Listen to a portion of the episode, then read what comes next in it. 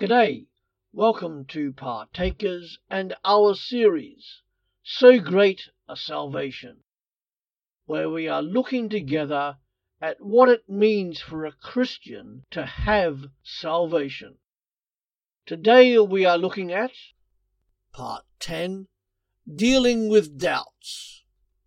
Overcoming Doubt. Jeremiah in Lamentations chapter 5, verse 20 to 22 writes, Why do you always forget us? Why do you forsake us so long? Restore us to yourself, O Lord, that we may return. Renew our days as of old, unless you have utterly rejected us and are angry with us beyond measure. When you became a Christian disciple, you started an exciting journey in the Christian life. And success in the Christian life does not come by accident, but rather it is a direct result of living in harmony with the basic principles of life set forth in the Bible. The Christian life is not a matter of expecting spiritual maturity to occur overnight. The Bible lays down standards and principles of living which we need to follow with God's strength if we are to continue living at peace with God, our fellow humans, and ourselves. We need to know what God expects of us and what guidelines He has given to us in order to achieve this quality of life.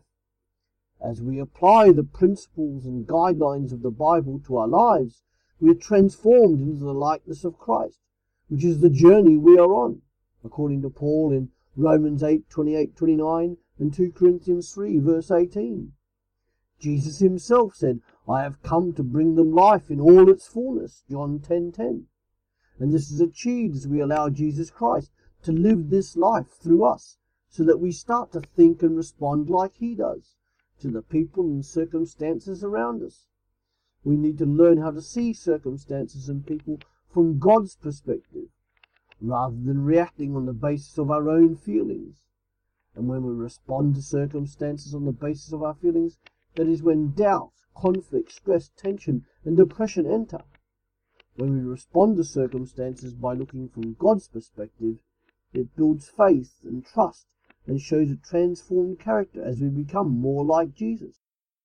In the next of this series, we will look at Part 11 When Doubt Sets In.